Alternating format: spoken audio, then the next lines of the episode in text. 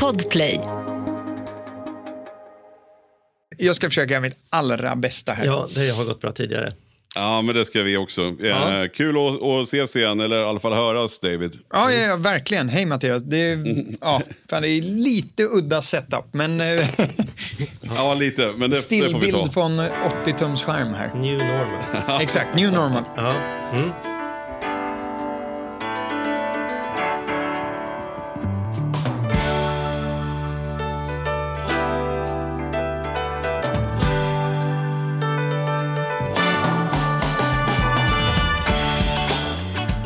Och hjärtligt välkomna till veckans avsnitt av Ekonomi på riktigt med Charles och Mattias. En podcast som vi gör varje vecka om olika ämnen som vi tror kan bidra till att man får ja, men ett inspirerande förhållningssätt till sina finanser och fatta lite bättre beslut med sina pengar.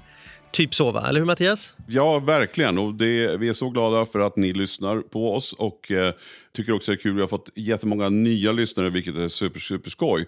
Och vi, vi kommer fortsätta som vi gör. Vi kommer varva med intressanta gäster och vi kommer ha våra egna snack och sådär. Och det viktiga är också att vi får bra inspel av er på ämnen och frågor. Och det är ni många jätteduktiga på att göra. Så vill man få in lite mer frågor och sådana saker som vi inte har tagit upp som ni tycker är intressanta, skicka ett mejl till charlie och mattias at gmail.com. Precis. Nu har jag en fråga till dig, Charlie Söderberg. Okej, kör. Har du nu sett, jag rekommenderar dig att kolla på The White Lotus, tv-serien. Har du, har du kollat på den nu? Det har jag faktiskt. Precis klar med den. Vad lustigt att du frågar. Jag är precis klar med den. Det var en fantastisk... Det handlar ju om, för den som inte har, har sett den så är det ju en är det HBO va? Ja, det är den. HBO. Ja. Ja. Vad är HBO-förkortning för? det var en bra fråga. Ja, det kan du få klura på. Fråga dig igen när vi berättar. Men det här i alla fall utspelar sig på en resort på Hawaii tror jag det är som heter The White Lotus och det kommer massa rika amerikaner dit och man får följa deras vecka där och det är en total fest i en av mina absoluta favoritupplevelser, det vill säga dålig stämning. Det är så mycket som min son hade sagt cringe på den här serien som man kan tänka sig. Det är, det är så jobbigt precis hela tiden. Så här som man sitter med Ja, skämskudden framme underbart. typ hela det är tiden. underbart. Ja, men, ja, men det är inte så här...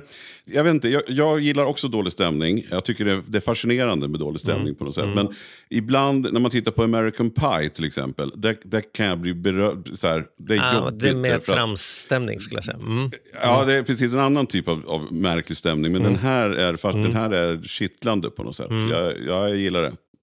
En av mina favoritögonblick i serien, det här, för det kan man prata utan att det förstör någonting, det är den här kvinnan som ska eh, slänga askan i havet från sin döda mamma och det har liksom blivit skitsamma varför, men det är ett kärlekspar ombord som tror att de är på romantisk middag när de Ja, själva verket har hamnat på någon typ Ja, av men nu får du inte begravningsceremoni. spoila mer. Nu får du inte Ah, spoila mer. Som Så jävla roligt i, eh, mm, att det är jobbigt. Den var fantastisk, så tack för det tipset Mattias. Den är ju lite under radarn på det sättet att det är inte så självklart.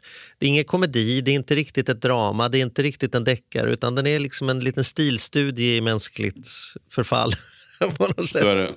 Ja, Och eh, Home Box Office står det för HBO. Jag var ju tvungen, jag fick ju ta upp telefonen. Du här, så jag ska inte låtsas Bra. som att jag kunde det. Jag var ju får erkänna att jag googlade. Nästa vecka får du till övning nästa vecka att- om du kan lista ut utan att googla vad ATM står för. Mm, jag tar det till nästa vecka då. Mm, härligt. Nog om det. Jag tycker vi ska ge oss in i dagens intervju, dagens samtal Mattias. Därför att vi har ju ett samarbete med Klarna. Det kan inte undgått någon att vi tycker det är jättekul att få jobba tillsammans med dem och de är sponsorer och samarbetspartners i den här podden. Men idag ska vi träffa David igen på Klarna och den här intervjun hade vi velat göra oavsett om det hade varit så att vi hade några affärer ihop eller inte. Därför Klarna har ju verkligen stuckit ut hakan ganska långt, till och med på ett sätt som förvånade oss när vi började läsa artiklar och titta vad som händer. Ja, men alltså en, en ganska tydlig kursändring och eh, både lite självrannsakande och framförallt branschkritiskt. Så det där Ja, vill vi precis. titta på, eller hur? Ja, och, Mm. och eh, också nu få höra från marknadschefen själv att det Mm. faktiskt är så. För att det här är ju någonting som vi har slagits för i ja, fasen 15 års tid. Alltså med det här med, med konsumentkrediter och, och hela den här grejen. Och folk ja, men med Kronofogden och, och allt som händer och blankolån vad de ställer till och sådär. Så, så är det ju också så. Det var ju som vi har känt hela tiden också med Klarna att vi tycker att det har, genom åren och framförallt sista två åren kanske har det blivit ett väldigt, spännande bolag. Och vi ser att man gör saker åt, åt rätt riktning som vi, som vi ser på det. Och varför vi också landar i ett samarbete. Och det är, jag, jag, jag, tycker, jag upplever att det är otroliga förändringar som har skett, men också som är på väg. Sen får man se hur resten av branschen gör. Men vi får börja med att säkerställa att det faktiskt är som vi tror då. Det ska mm. bli kul att snacka med, med David idag. Så vi välkomnar in tycker jag. Ja, kör din cirkusdirektörsinledning med brumrösten får vi höra. Okej, okay. då välkomnar vi varmt in marknadschefen för Klarna, David Sandström. Välkommen!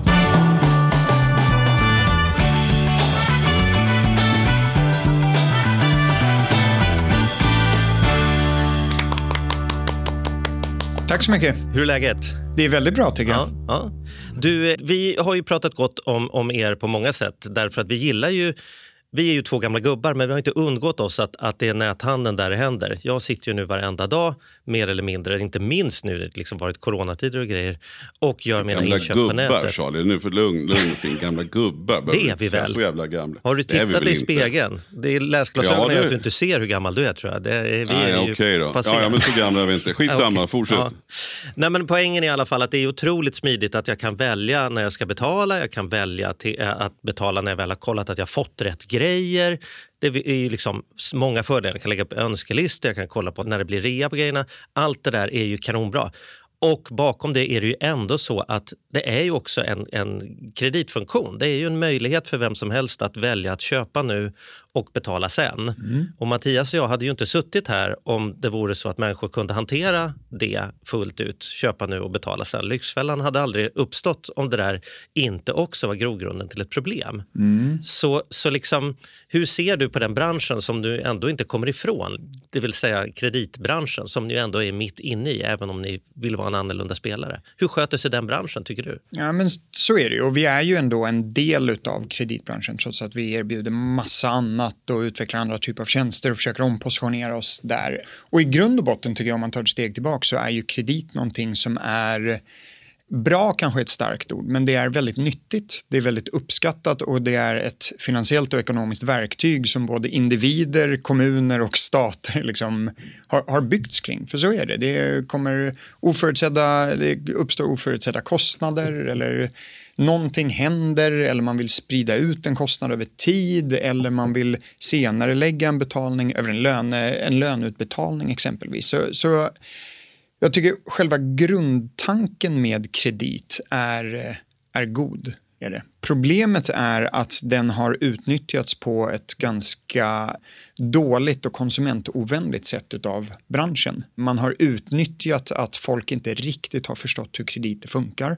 Man har utnyttjat att det är hyfsat komplext att förstå räntor och effektivräntor. Man har utnyttjat det faktum att kredit, själva kreditbetalningen sen används för att uppsällat blankolån som är mycket mer konsumentovänligt efter att själva köpet har skett.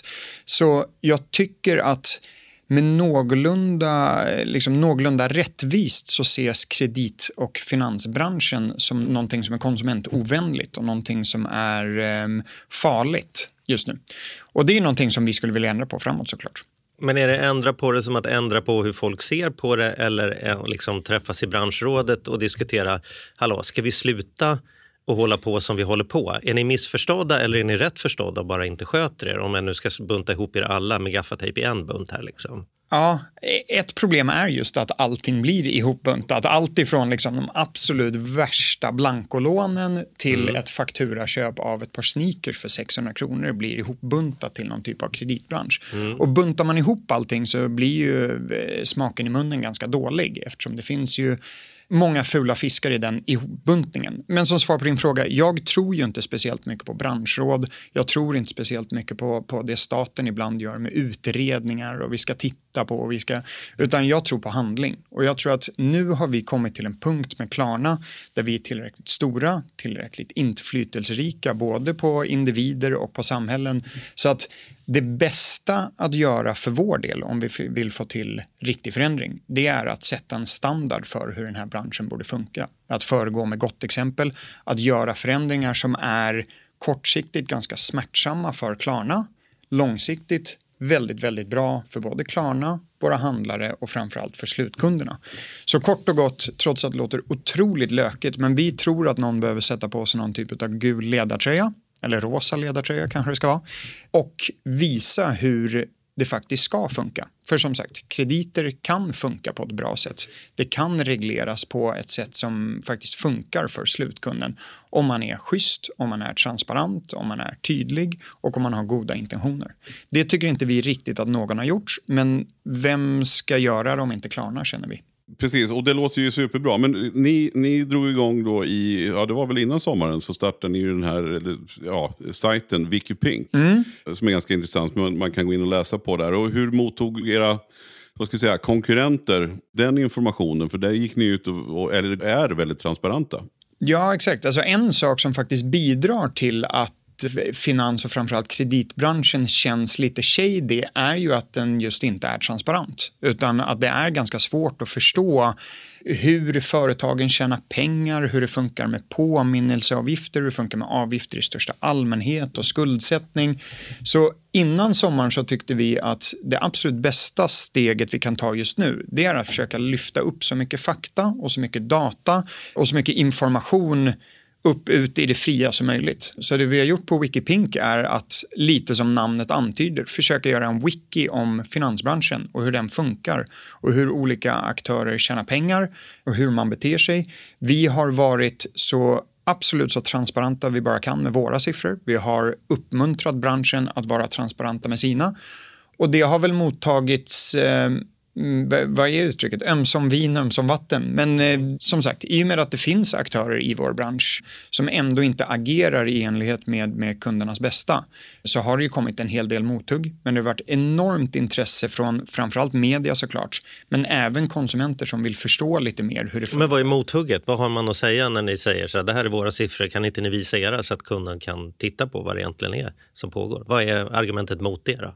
Ja, argumentet mot det är väl, jag tror inte att man har så många sakliga argument, utan det är nog snarare att jag tror att om man inte har helt rent mjöl i påsen så är man eh, inte helt eh, peppad på att göra det så att säga. Mm, mm. Men jag vill också säga så här, vi är ju också långt ifrån perfekta. Jag tror bara att den bilden som har målats upp i media om Klarna, där Klarna på grund av att vi är marknadsledare, på grund av att vi är väldigt inflytelserika och på grund av att vi ofta sträcker ut hakan, så har ju vi fått ta oproportionerligt mycket av den kritiken som har riktats mot branschen egentligen. Så det vi har velat göra är ju också såklart att vara transparenta för, för vår skull, för att vi tror att vi är långt mycket bättre än branschsnittet. Men med det sagt, vi är långt ifrån perfekta också. Men trots det har vi ändå publicerat alla våra siffror när det gäller skuldsättningsgraden, påminnelseavgifter och alla de sakerna som vi ofta blir kritiserade för som bransch. Jo, men en, en, fråga som verkligen kom, som vi har fått flera gånger, som ju ni har visat nu, det var just det här med, med de här påminnelserna. Mm. Att man tidigare bara fått dem i appen. Och då vet jag att du sa, när vi snackades vid en gång, att det är dåligt. Man måste kunna få ett sms eller ett mail. Mm. Och det är ju nog någonting som ni har gjort som ett konkret exempel. Ja, exakt. Vi har gjort flera saker. Vi håller ju också på att bygga liksom en dashboard där man själv kan ställa in hur man faktiskt vill ha påminnelse kring det där. Så påminnelseavgifter är någonting som vi faktiskt jobbar med hela tiden. Vi har ju en målsättning om att vi ska ha noll påminnelseavgifter. Men å andra sidan så behöver vi också någon typ av verktyg för att faktiskt i slutändan få folk att betala.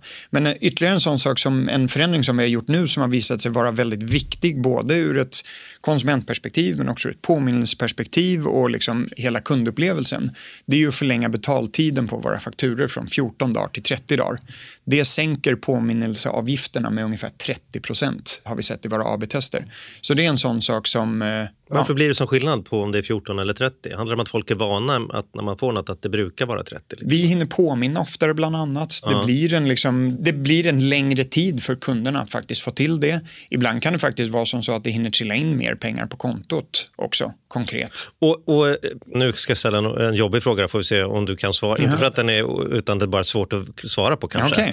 Men hur mycket minskade det sa du när man gick från 14 till 30? Jag tror att påminnelseavgifterna, om jag minns rätt så AB-testerna visade 33 procent sänkning.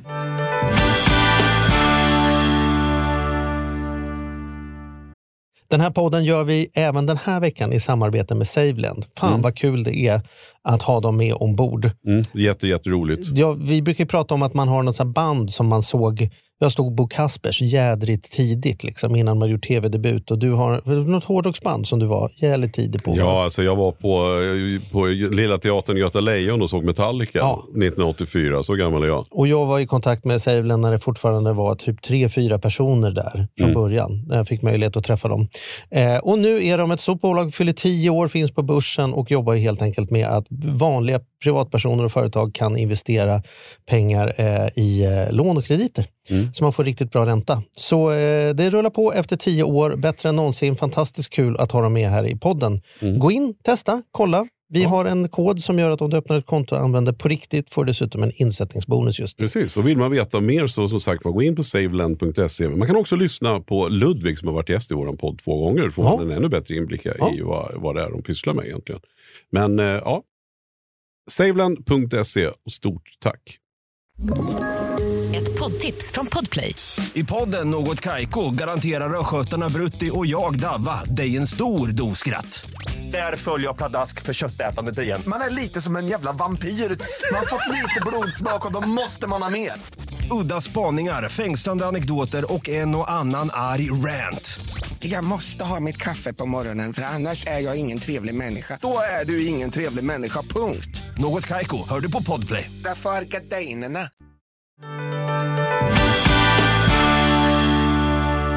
Och var kommer den här förändringen ifrån? Då? Liksom, hur mycket av det är att ni får onödigt mycket kritik, eh, liksom får ta liksom, eh, klä skott för mycket av branschen? Hur mycket är att ni har kommit in i någon sån vuxenkris och ligger och sover dåligt på nätterna och tänker så här, ska det här bli vårt legacy? Och hur mycket är att kunderna har hört av sig in i appen och säger så här, varför finns inte det där? Varför funkar inte det där? Hur mycket är lyssna på kunderna? Hur mycket är lyssna på samvetet och hur mycket är lyssna på media? Liksom? Ja, men jag, jag skulle gärna vilja säga att det är liksom en god portion av alla såklart. Eh, men en sak som faktiskt har präglat mycket av vårt tänk är ju ett typ av hållbarhetstänk. Jag tror att vi har verkat i en bransch där liksom, eh, snabba cash, om man nu ska använda de uttrycken, har präglat mycket av finansvärlden i stort. Det är därför jag tror också att eh, liksom bankers inte har världens bästa rykte. Nu är vi inte del av den branschen, men bara som, som, som kontext. Så det vi har tänkt väldigt mycket kring är ju så här, är det här en hållbar modell? E-handeln har ju gått från ingenting till någonting till nu, speciellt eh, mitt i eller post en pandemi, till någonting som verkligen liksom kommer att explodera. Jag är övertygad om, om man inte börjar tänka hållbarhet inte bara i miljö utan även i affärsmodeller så kommer vi inte att kunna växa i e-handeln, kommer inte vi att kunna växa Klarna på det sättet vi vill, utan vi behöver ha ett annat tänk kring en hållbar affärsmodell. Och är man självkritisk, både gentemot Klarna men och branschen i stort, en stor del av de affärsmodeller man tillämpar idag är inte hållbara. För jag Men- tror men- speciellt i en digital tid, en affärsmodell som inte bygger, där dålig på att uttrycka det på svenska, men där liksom incentives inte är alignade mellan företag och konsumenter, utan där företagen mår bättre när konsumenterna mår sämre, eller tvärtom.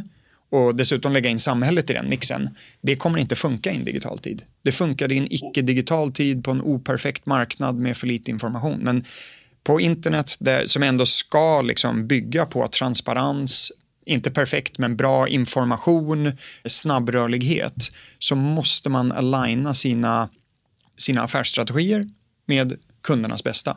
Och tyvärr är inte vår bransch känd för det. Så ni menar att det ska bli ett kreditbolag som, som mår som bäst och tjänar som mest pengar när kunderna mår som bäst och tjänar som mest pengar och när samhället mår som bäst och tjänar som mest pengar? Det Jag tror låter ju det- det- lite att det utopiskt en- nästan. Ja, men eh, ut- utopiskt vet jag inte om det är. Jag ser bara inget alternativ än att röra sig åt det hållet. Och jag måste också ärligt säga, jag tror att om inte vi rör oss åt det hållet, både som Klarna och som bransch nu, så kommer det väldigt snart att dyka upp aktörer som rör sig åt det hållet. Och jag tror att så här, hållbarhet, det är inte bara ett liksom, miljö och, och eh, planettänk, utan så här, hållbarhet, vilket handlar om att bygga en vettig affär över tid, det kommer smyga sig in hela vägen in i affärsmodeller och som vi nu ser ner till betalningar. Och bara för att man ska förstå då, när du säger hållbart, vad, vad tänker du då? Jag, jag bara tänker nu så att alla lyssnare förstår vad, vad du menar med att ni ska vara mer hållbara och ha hållbara lösningar när det kommer till, till krediterna här. Vad, hur menar du? Ja, för, för mig handlar det mycket om att vi har en affärsmodell som inte har ett bäst före-datum, det vill säga kommer implodera över tid. Jag tycker och tror personligen med det jag ser i branschen nu och det jag ser i finansvärlden är att man står väldigt nära nästintill ett konsumentuppror. Man har skott sig på svag ekonomisk förståelse, otransparenta lösningar och en monopolistisk ställning i en utsträckning som inte är hållbar. Det funkar inte att bygga bolag på en sån grund över tid. Och det, det tror jag att de flesta håller med om. Det är bara det att det har funnits för mycket pengar i branschen fram till nu. Och om du ska ge några exempel på vad som, som inte är hållbart då, för att, också för att förtydliga. Vad är inte hållbart att göra? Ja, men om man ska vara konkret så det jag nämnde nyss, exempelvis med det som heter revolving credit, den revolverande krediten. Alltså det vill säga att man bygger sin affärsmodell på att trycka sina kunder in i en djupare och djupare och djupare skuld och försätta dem in i en situation som de aldrig kommer kunna ta sig ur. Hur ser det ut då? Hur, hur, det, hur har det gått till? Hur har man kunnat hamna där fram tills ni gör den här förändringen? Då? Kan du måla upp ett litet scenario som gör att... Alltså den revolverande krediten är ju egentligen någonting som kreditkorten en gång i tiden uppfann. Det vill säga att man köper någonting på sitt kreditkort och i slutet på månaden när man ska betala av det så väljer man att inte betala av hela beloppet. Man har till och med förtryckt ofta sådär Förtryckt. minst, minsta belopp att betala 291 kronor Och jag måste säga, jag, jobb, betala allt. jag jobbar ändå liksom. med det här och har försökt sätta mig in i det här nu under de senaste fem åren. Exakt hur det funkar, hur systemen funkar. När jag får min Amex-räkning, Mm. jag förstår fortfarande inte riktigt vad fan det är som står på den. Så här, minsta belopp, halvminsta belopp, vissa saker förifyllda. Har jag betalt där, har jag inte betalt där, utomstående balanser. Så jag tror att man har hittat en modell där framförallt kreditkortsbolagen och de gamla bankerna har en väldigt tydlig bild och väldigt tydlig data på hur de tjänar maximalt med pengar per individ. Och en av de sätten är den revolverande krediten, det vill säga att få folk att inte betala av hela det beloppet man är skyldig i slutet på månaden. Det beloppet skjuts sen till nästa månad.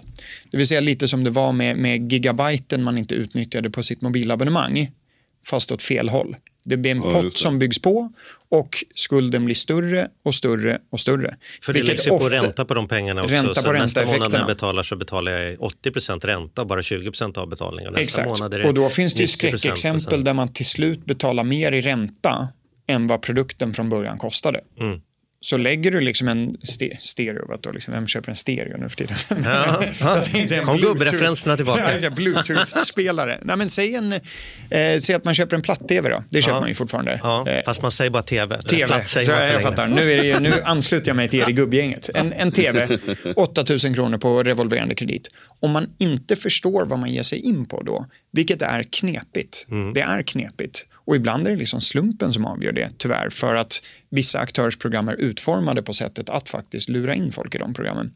Då kan man till slut ha en situation där man har betalt mer än vad tvn kostade i ränteavgifter. Ja, det har vi ju sett många gånger. Mm. Alltså, jag kan berätta att jag hamnade på en middag bredvid, nu ska jag försöka uttrycka mig något diplomatiskt, en, en högt uppsatt person i just finansiera tv-apparater.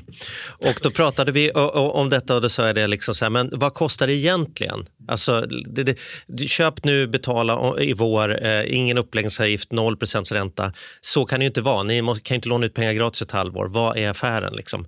Och då tittade han på mig och sa någonting som jag skäms än idag att jag inte hade förstått. Han sa så här, men snälla Charlie, de människorna som köper det, de har inte råd nu, men de har inte råd i vår heller. Och då kostar det 28% ränta. Liksom. Det var hela deras affärsmodell. Köp nu, betala sen. För du tror att om ett halvår kommer du ha mycket mer pengar eller om en månad kommer du ha mer pengar. Exakt. Men det är ju inte det. Och då sitter man där man sitter. Liksom. Exakt, och det är ju en av de produkterna vi nu faktiskt tar bort, vilket är ett jättestort steg tycker jag och en stor symbolhandling även för hela branschen är att ta bort den oändliga krediten till en tidsbegränsad kredit. För tillbaka till det jag började med att säga, ibland behöver man faktiskt kredit och ibland är det faktiskt smartare att ta en tv på avbetalning än att betala 8 000 eller 12 000 eller 24 vilken nu storlek på tv eller preferens man nu har på ett bräde. Men det man behöver är en tidsbegränsad kredit. Det vill säga så här, vid det här äh, om sex månader eller om nio månader, då ska den vara avbetald. Varje månad betalar man lika mycket. Att det finns en tydlighet, en transparens, en överblick och en tidsbestämmelse i det där. Och då tror jag också, har man sådana produkter, då har man ju lite till det jag sa förut, det är ju då man har liksom alignat konsumentmålet med företagsmålet. Och det tror jag på. Och det kommer ner till, det är ändå definitionen tycker jag av hållbara affärsmodeller. Och det du menar med den här, för, för ni har ju då tagit bort det som ni säger delbetalningskontot Ja. för att prata svenska. Det är det du, det är det du menar Ja. här? Att man inte i kassan har en del, ett, ett delbetalningskonto utan Korrekt. man måste betala. Ja, precis. Ja, och det tycker jag är fantastiskt. Det tycker jag är riktigt, är riktigt, riktigt bra. Det tror jag gagnar konsumenterna väldigt mycket. Ja, men det tror jag också. Men då är ju frågan, men för er då? Jag menar, nu, nu så låter ni det ta dubbelt så lång tid, det vill säga 30 dagar har man på sig att betala sina fakturer. Ni tar bort onödiga start och administrationsavgifter säger ni.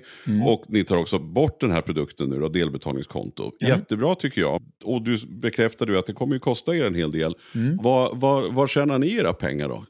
Alltså, det är ju ändå ingen välgörenhetsorganisation Klarna. Liksom. Nej, det, det är vi ju faktiskt inte och det är bra att du, du, du förtydligar det.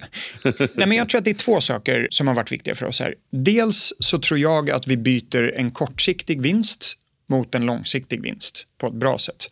För jag tror och jag hoppas att nästan samtliga av Sveriges e-handlare kommer förstå att den affärsmodellen som många av våra konkurrenter då fortfarande tillämpar inte är hållbar för konsumenterna och att konsumenterna aktivt kommer att välja bort det. Så jag tror att det vi ser är också att vi kommer med hjälp av de här initiativen faktiskt kunna säkerställa vår tillväxt framåt tillsammans med våra handlare. Så det är det ena, att vi, liksom, vi ser till att hämta ut den vinsten framåt genom tillväxt snarare än idag genom att liksom straffa konsumenterna. Det är det ena. Det andra är ju en utveckling, jag tror att vi pratade om det senast också, som man ser framförallt i USA, vi har sett den länge i Sydamerika, där man ser ett skifte i vem som faktiskt betalar den här räntan. Så precis som du säger, så här, Klarna är ingen väl, välgörenhetsorganisation och någon måste ju stå för kostnaden för, för räntan. Historiskt sett, så i vart fall i Sverige, så har ju det varit konsumenten, vilket jag kan tycka är ganska fel. Så det är en liten konsument som ska stå för räntekostnaderna när de köper den här tvn snarare än ett Samsung som gör nästan triljarder i vinst per år. Det låter som en obalans i det. Så det som håller på att hända i USA på, på bred front, det är ju faktiskt att man pratar nu pratar jag engelska igen, men merchant funded credit, vilket i korthet är då att det är e-handlaren som står för räntekostnaden och inte konsumenten. Så mycket av vår strategi handlar ju också om att göra ett skifte i i vår intäktsmodell från konsumenten till handlarna. Hur reagerar handlarna på detta? Ni måste ju ändå ha pratat och testat och vridit och vända. När ni säger så här, de här som bara går in och köper så här, fan jag köper nu, det där löser sig, jag betalar det säkert om jag vinner på Lotto.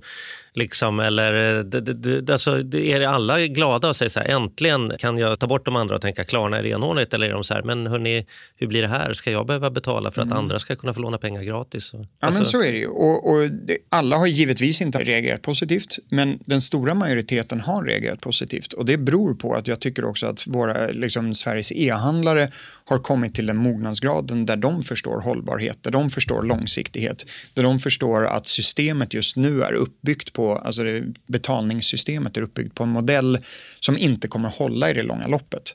Och jag personligen tror ju också, som jag har sagt tidigare, jag tror att e-handeln platåar om man inte löser den här knuten. Vi kan inte ha en situation där, där vi försätter konsumenterna i den typen av ekonomiska situationer och trubbel som, som det har gjorts. Så de flesta handlare som vi har pratat med förstår verkligen att det här skiftet måste ske. Och de gör ju det här tillsammans med oss. Så att det är inte Klarna som gör någonting och så liksom trycker ner det på handlarna, utan det här gör vi tillsammans med våra handlare. Om vi blickar framåt två år, kommer resten av branschen, tror du, klungan kört ikapp den här eh, rosa ledartröjan och så kommer man inte tänka på detta som ett Klarna-initiativ utan det kommer att vara naturligt och man kommer få berätta för sina barn på den tiden det här fanns. Eller kommer det vara så att ni står ganska själva med detta därför att en oinformerad kundgrupp kommer fortfarande ta någonting som är sämre för de förstår inte skillnaden. Om du ska vara ärlig, vad tror du att vi är om två år? Eh, jag börjar med vad jag hoppas på. ja, men jag hoppas ju på att vi har rensat bort de bolagen i branschen som faktiskt inte vill göra den här förändringen. Och jag hoppas att vi har kunnat inspirera våra branschkollegor, om man nu ska kalla det för det, till att faktiskt göra den här förändringen. För jag är, igen, jag är 100% övertygad om att det här är, det vi håller på att göra nu är det enda sättet att på riktigt fortsätta tillväxtökningen för för vår bransch och för e-handeln. Så jag hoppas att folk har hakat på, att det inte blir ett Klarna-initiativ per se, utan att det är en, en branschförändring på riktigt. Och vi kommer investera jättemycket pengar i att utbilda konsumenter, i att utbilda politiker, i att utbilda handlare kring vad vi håller på att göra och vad vi behöver göra. Sen i vilken utsträckning det sker vet jag inte. Jag tycker att man ska vara ärlig med, och det här handlar inte om Klarna, men det finns väldigt många personer i vår bransch som har blivit väldigt rika på konsumentovänliga produkter och tjänster och marknadsföring.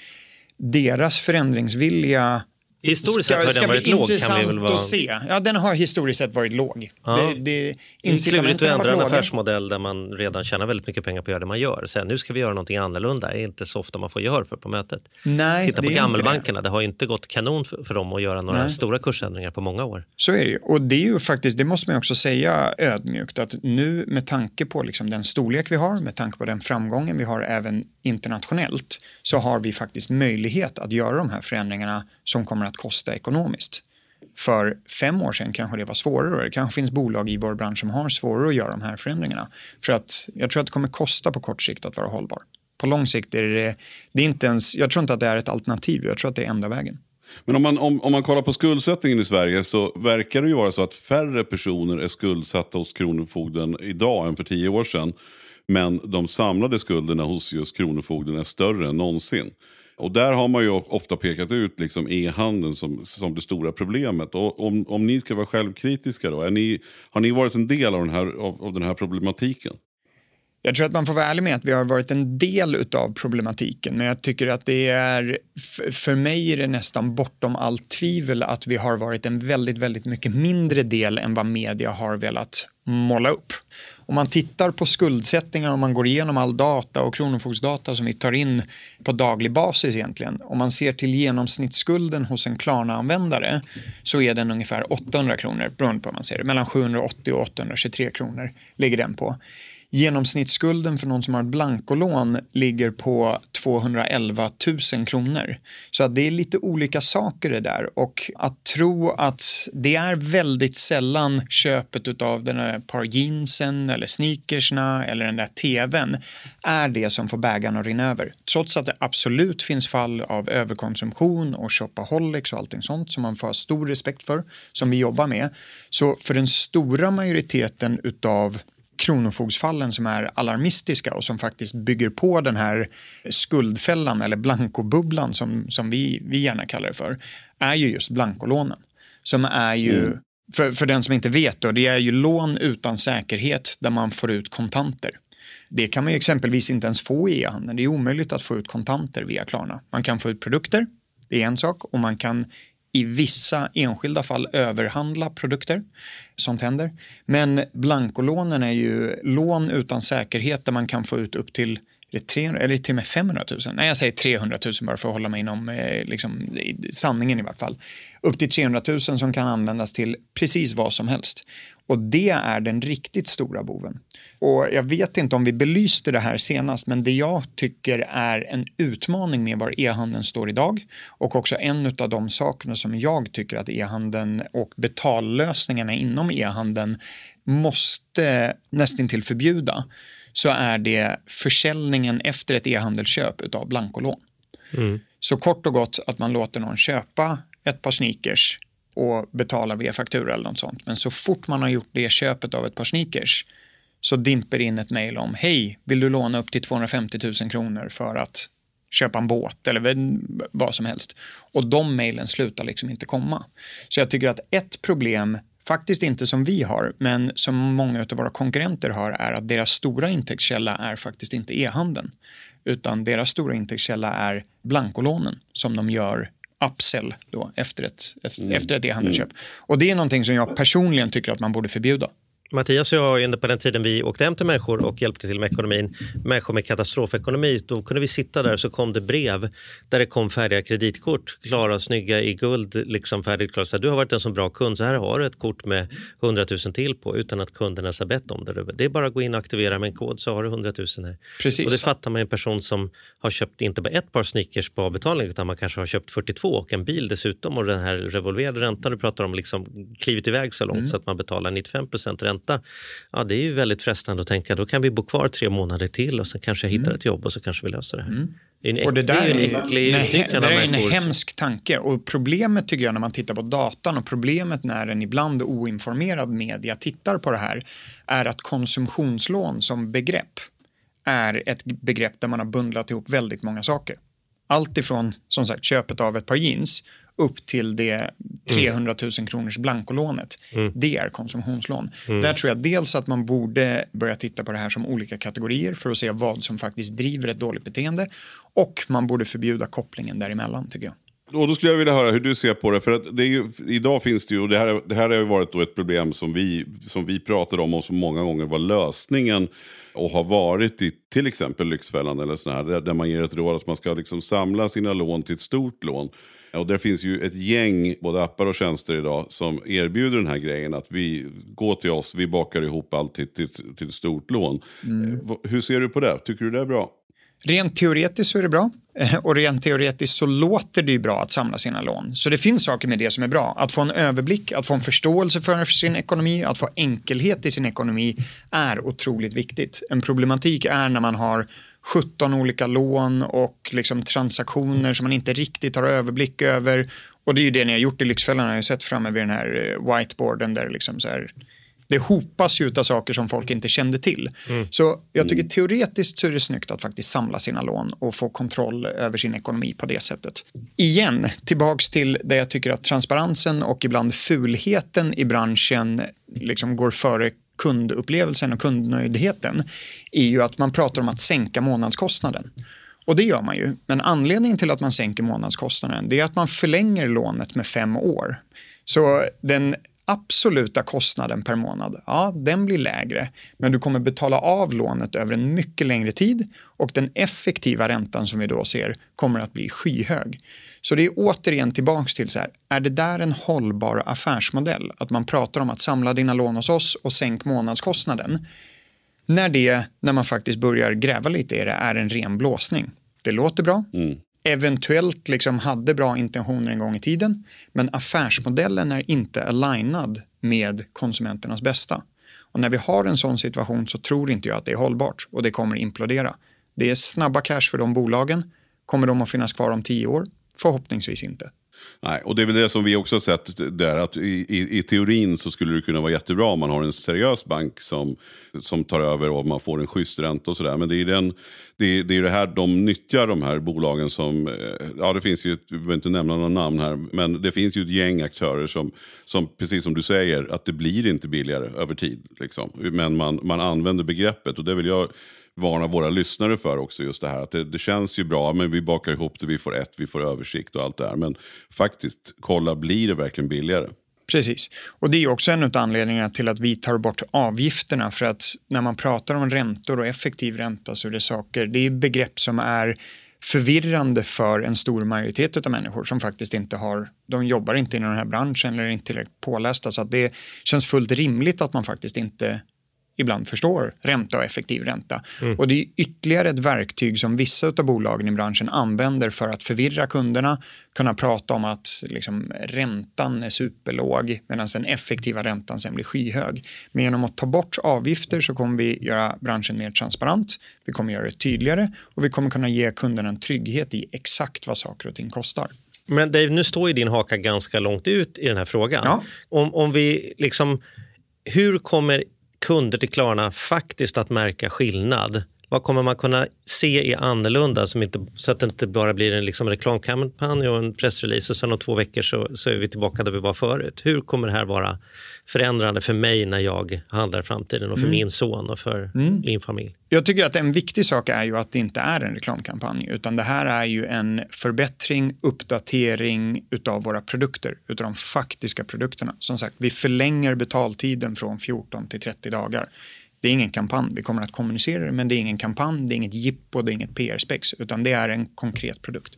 Vi tar bort den oändliga krediten eller revolving credit, vilket jag, förutom blankolånen, tycker är en av de farligare produkterna i hela finansbranschen. Vi tar bort onödiga och dumma administrationsavgifter som lever kvar från en tid då någon faktiskt satt och gjorde administration. Nästan all liksom dagens teknik tillåter bolag som Klarna och andra att göra saker med ganska minimal administration. Det är sjukt att man får tjäna så pass mycket, eller det får man ju egentligen inte, men det är sjukt att många bolag tjänar mycket pengar på de här konstiga avgifterna, mm. vilket gör det transparentare och lättare för människor att förstå det här. Och vi kommer också eh, liksom göra utbildningskampanjer kring det här för att lyfta det ni har gjort med Lyxfällan, det ni gör med det här, men att lyfta den allmänna förståelsen kring finansiella produkter, privatekonomi, fällor och sådana saker. Men jag tror att det viktigaste är att det här faktiskt är konkreta förändringar som sker i Klarnas produkter. Ja, det här ska bli jättespännande att följa. Eller hur Mattias? Ja, verkligen. Ja. Superkul. Och jag måste säga det, det är också, ni har ju fått mycket kritik i media och säkert en del med all rätt. Men det är också häftigt att ni står för det och säger vi, vi, vi ska bli bättre, vi kan göra saker ännu bättre. Och sen är det väl härligt att, att, man, att ni har råd att göra det. För som sagt, vi vet ju alla att det inte är någon välgörenhetsorganisation. Men att, att göra rätt och tänka hållbart, ja, men det, det, ja, det, det är häftigt att höra. Mm. Jättekul. Härligt. Kul, hoppas vi lever upp till det här nu. Ja, det är upp till er nu. Ja, verkligen. Ta tack så mycket för att du kom hit och delade med er av uh, vad ni tänker. Och det ska bli to be continued. Vi får säkert chans att göra nya nedslag. Jag hoppas det. Ja. Tack så mycket. Tack. Toppen. Tack David.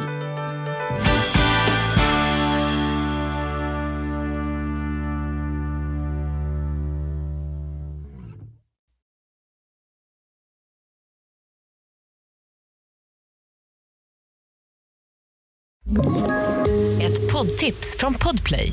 I fallen jag aldrig glömmer djupdyker Hasse Aro i arbetet bakom några av Sveriges mest uppseendeväckande brottsutredningar. Går vi in med hemlig telefonavlyssning och, och då upplever vi att vi får en total förändring av hans beteende. Vad är det som händer nu? Vem är det som läcker? Och så säger han att jag är kriminell, jag har varit kriminell i hela mitt liv men att mörda ett barn, där går min gräns. Nya säsongen av Fallen jag aldrig glömmer på Podplay.